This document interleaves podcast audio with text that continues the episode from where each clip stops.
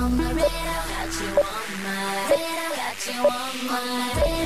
5 to 8 at 97.3. This is exciting. Channing Tatum has do, confirmed on social media that there will be a Magic Mike 3. Oh. Magic Mike Last Dance. It'll be the final in the film trilogy. Yes, Yes. Channing is coming back. So is Steven Soderbergh, the director, and writer Reid Carolin.